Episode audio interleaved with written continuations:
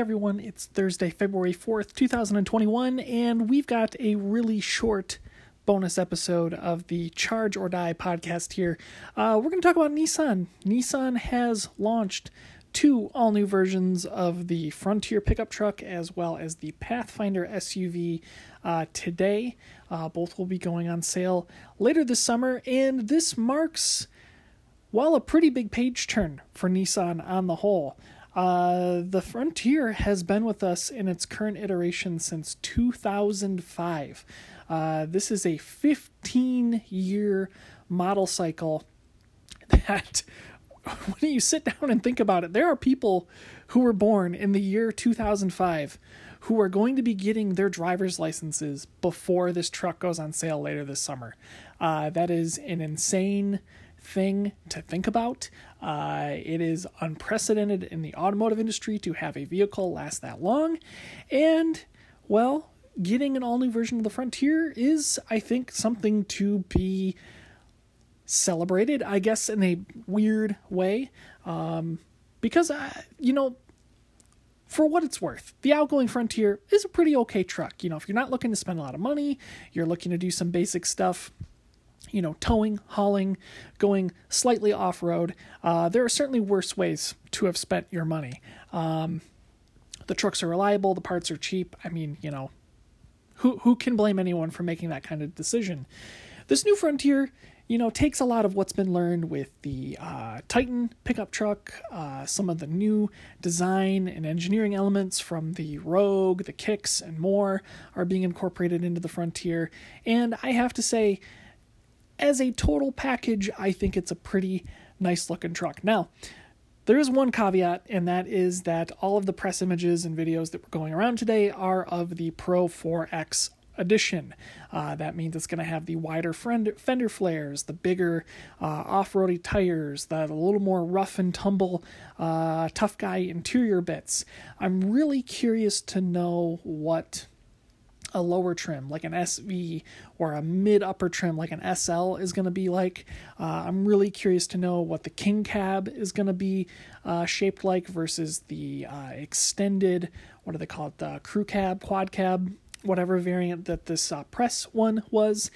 Uh, yeah, I, I, I think with the Frontier, broadly speaking, and I think it's kind of continuation of where they've been, is that, you know, the value priced models, entrance, trims, things like that still seem to me like the place where you're going to want to put your money. I just don't know if I could fully jump on board with the idea of spending 40 closer to $50,000 on a fully loaded Frontier today when to some extent and we're going to put a huge asterisk there that uh, you might be able to get a more capable everyday truck from Ford, Honda, Jeep, Chevrolet, GMC, uh, any of those other brands for that kind of money. Now, I know that that is selling the Frontier short, and that is partially because, well, this new Frontier, and it is a new Frontier, still has a lot of bones left in it from the previous Frontier. And, you know, I kind of go 50 50 here. You know, if the parts work, if the chassis work, if there's really not anything that necessarily needed to be improved in it, why? You know, save on costs, make it a little bit cheaper to kick out the door. And I think that's what Nissan's probably planning to do. Um, and I think they're also kind of concerned about stepping too much on the Titan's toes. Uh, the Titan has had a rough go of it with its most recent iteration and launch. Uh, as much as I like the new Titan quite a bit, um, you know, Ford, GM, Chrysler, they know how to run circles around everyone at any given time with their pickup trucks, and uh, the Titan just you know they, they've they've missed the mark is maybe a good way to put it. I think they've they they over hyped on the XD. They they they promised this diesel thing. It's just it, it, was a big big mess, and they've gone back to square one, kind of sort of with this most recent uh, model revision for 2021.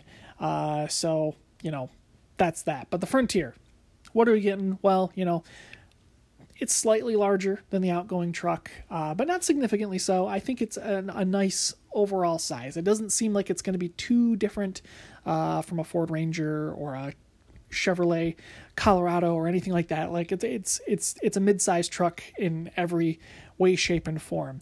Uh, it's got the 3.8 liter V6 made into a nine-speed automatic. Uh, that engine and transmission is actually in the current 2021 Frontier as we speak. Uh, so it's got you know a little over 300 horsepower. It's got a pretty healthy bit of torque. Uh, the truck's going to have a good payload and towing capacity. I think it's like 8,000 pounds, something like that. Uh, nothing to to you know thumb your nose at. Like this is going to be a very capable little truck, and it's going to have a very powerful engine. Uh, it's got a optional locking rear axle or differential on the rear axle. Uh, no locking fronts as of yet. Um, you know, two speed transfer case in the middle. Um, you know, it's it's a truck's truck, and I think the big one upsmanship here, at least in the case for Nissan, is that they are going to be, you know, a couple steps ahead of Toyota. Uh, the the the the Tacoma is without a doubt the best-selling tr- pickup truck in the United States this side of an F-150. Um, well, I guess Silverado be, and and uh, Sierra being what they are, but the Taco sells in some pretty big numbers, and in its class, you know, it's it's leagues ahead of everyone else, and in a weird sort of way, Nissan seems to have distilled a lot of what makes the Taco a popular option, where, you know, it's an older chassis design, it's an older powertrain, it's reliable, it's dependable, it's going to hold its value. I think Nissan's going after that end of the midsize pickup truck market, I guess, versus, you know, Honda, GM, Ford, all those guys that are you know dumping bazillions of dollars in you know developing you know uh, driver assistance tech, uh, cushy rides, high luxury trims, big tech infotainment on the dashboard, all those kinds of things. And you know, and Nissan just seems to have rolled things back. And I think that's also kind of sort of the complaint here is that it doesn't really look like Nissan's done enough, especially in the interior, uh, to make this a standout vehicle in 2021, 2022. Uh, it's it's enough. I think is is the good way to put it. Now, I think people are a little worried about what the truck's going to be like in three, five, seven years down the line when you know these things are going to be coming up used for pennies on the dollar and you know, is it still going to be an attractive vehicle choice at that point? And that's, I guess, where I kind of roll back to low mid trims in the Frontier, I think are going to make the greatest amount of sense for you to buy brand new. Um, I think they're going to be the smartest ones to lease if you're a truck lease person. Um, if you're buying one used later on down the road, I think you'll be able to get a luxury or off road version for much cheaper. Um, but yeah, dollar for dollar. I, I mean, if you're not expecting much, you just need a truck. Uh, you could certainly do worse, is a good way to put it. Uh, the only other real groundbreaking bit of news on this uh, vehicle is uh, well, there's two different chassis variants that I have some questions about.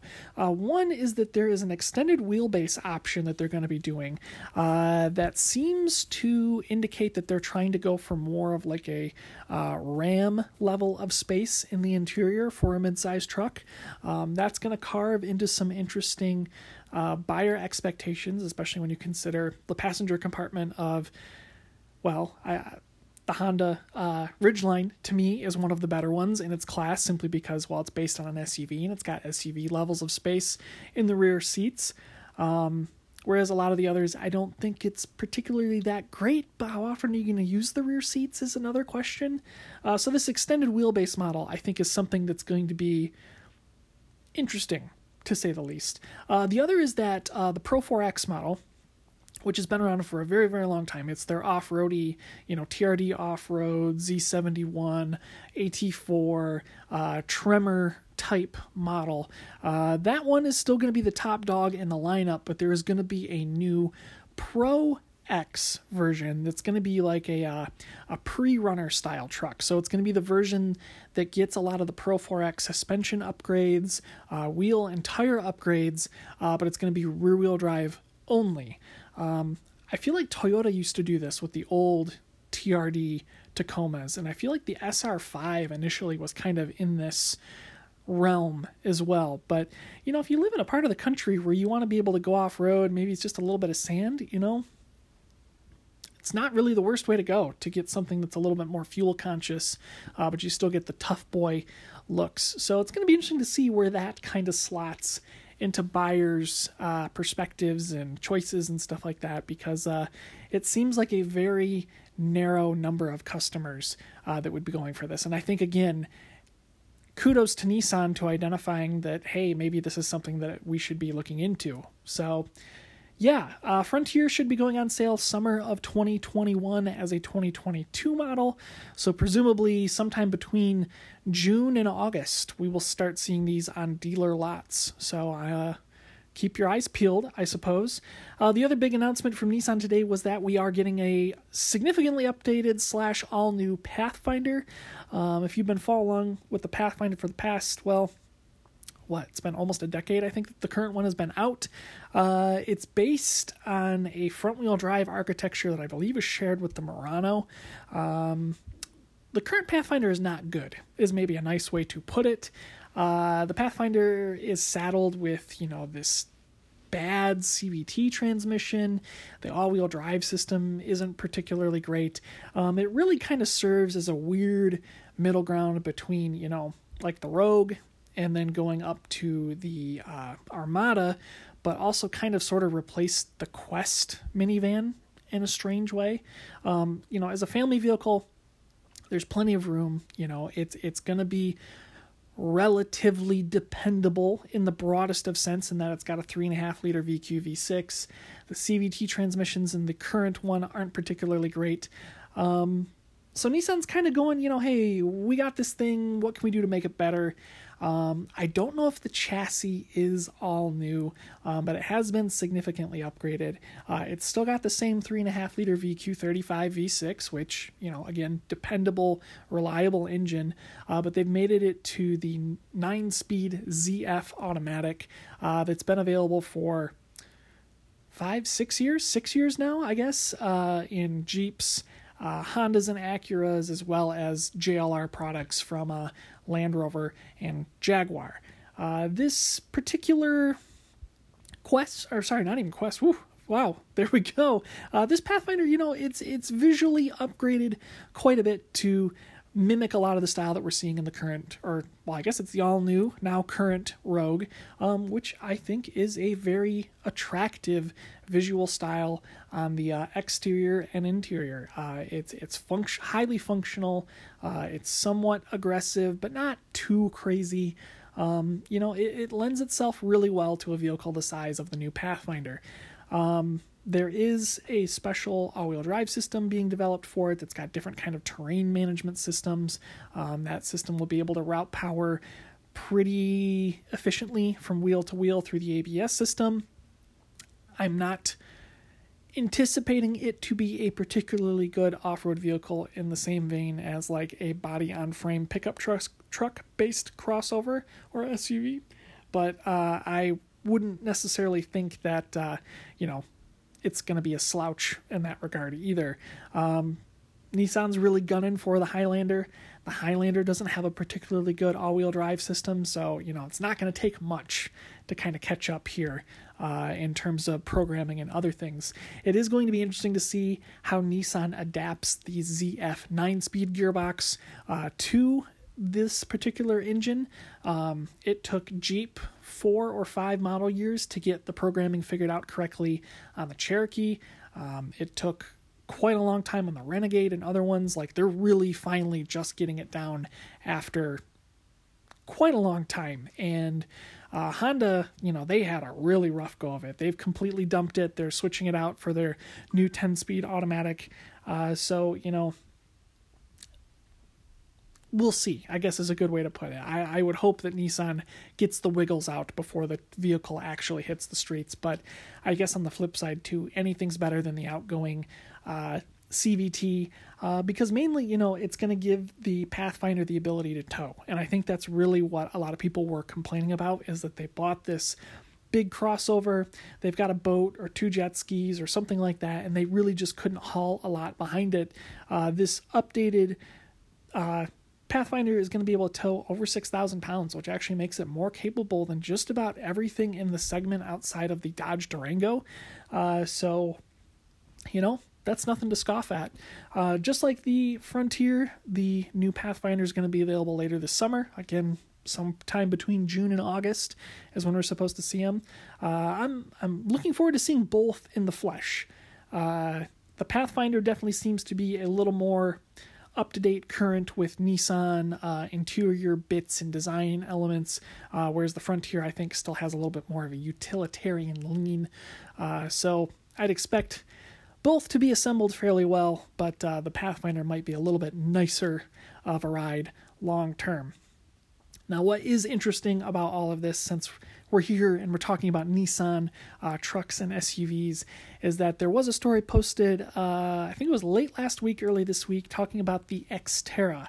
Uh, Nissan dealers are clamoring begging, pleading Nissan to bring out an all new version of the Xterra because people are demanding it. Uh, you know, SUVs are very hot right now, especially ones that have a big off road lean to them, ones that are capable of overlanding, camping, yada, yada, yada. And the Xterra was a very strong seller for Nissan for a very, very long time. Uh, the Xterra went away most recently when the uh, Pathfinder switched from a quasi body on frame unibody type thing uh, to what it is now on a car based structure. And uh, yeah people people were not happy is a good way to put it. Um, nissan did show a off off-road ruggedized version of the pathfinder in their uh, videos and photos today. Um, it is definitely not an xterra branded model but it seems to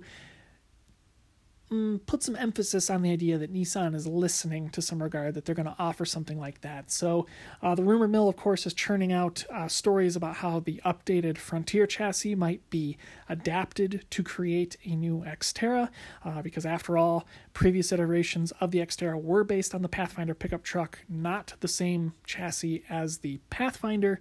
Um, which, you know, could spell some interesting things. Uh, I think what would be particularly exciting in that regard is that if Nissan was able to put an all new Xterra on the Frontier chassis, presumably that would mean it would be much more affordable than a lot of other body on frame uh, SUVs in its class, namely the 4Runner. Uh, and at the right price with the right content, you know, I think they could certainly find buyers again because it is important to remember that when the Xterra first showed up in the late 90s and early aughts, it was a very, very affordable SUV that was very capable off road, and that's still something that could sell today. So we'll we'll see what happens. But have you seen the photos and the videos? Uh, what do you think of these cars? I would be curious to hear your thoughts. If you're listening on Anchor, you can uh, drop us a line, leave some comments. Uh, otherwise, yeah, guys, uh, you can follow along with episodes of this show at anchor.fm slash charge or die, and you can follow along with me talking about cars, movies, fashion, and other things on Twitter at twitter.com slash Iceman. That's Y S S M A N. Anyway, guys, uh, presumably this will be the last episode for the week. Uh, and uh, we've got more auto news coming, as I said in yesterday's episode. Uh, lots of EV announcements from Hyundai, uh, GM, and more in the near future. So keep your eyes and ears peeled, and we will see you again on the next episode of the Charge or Die podcast. See you then.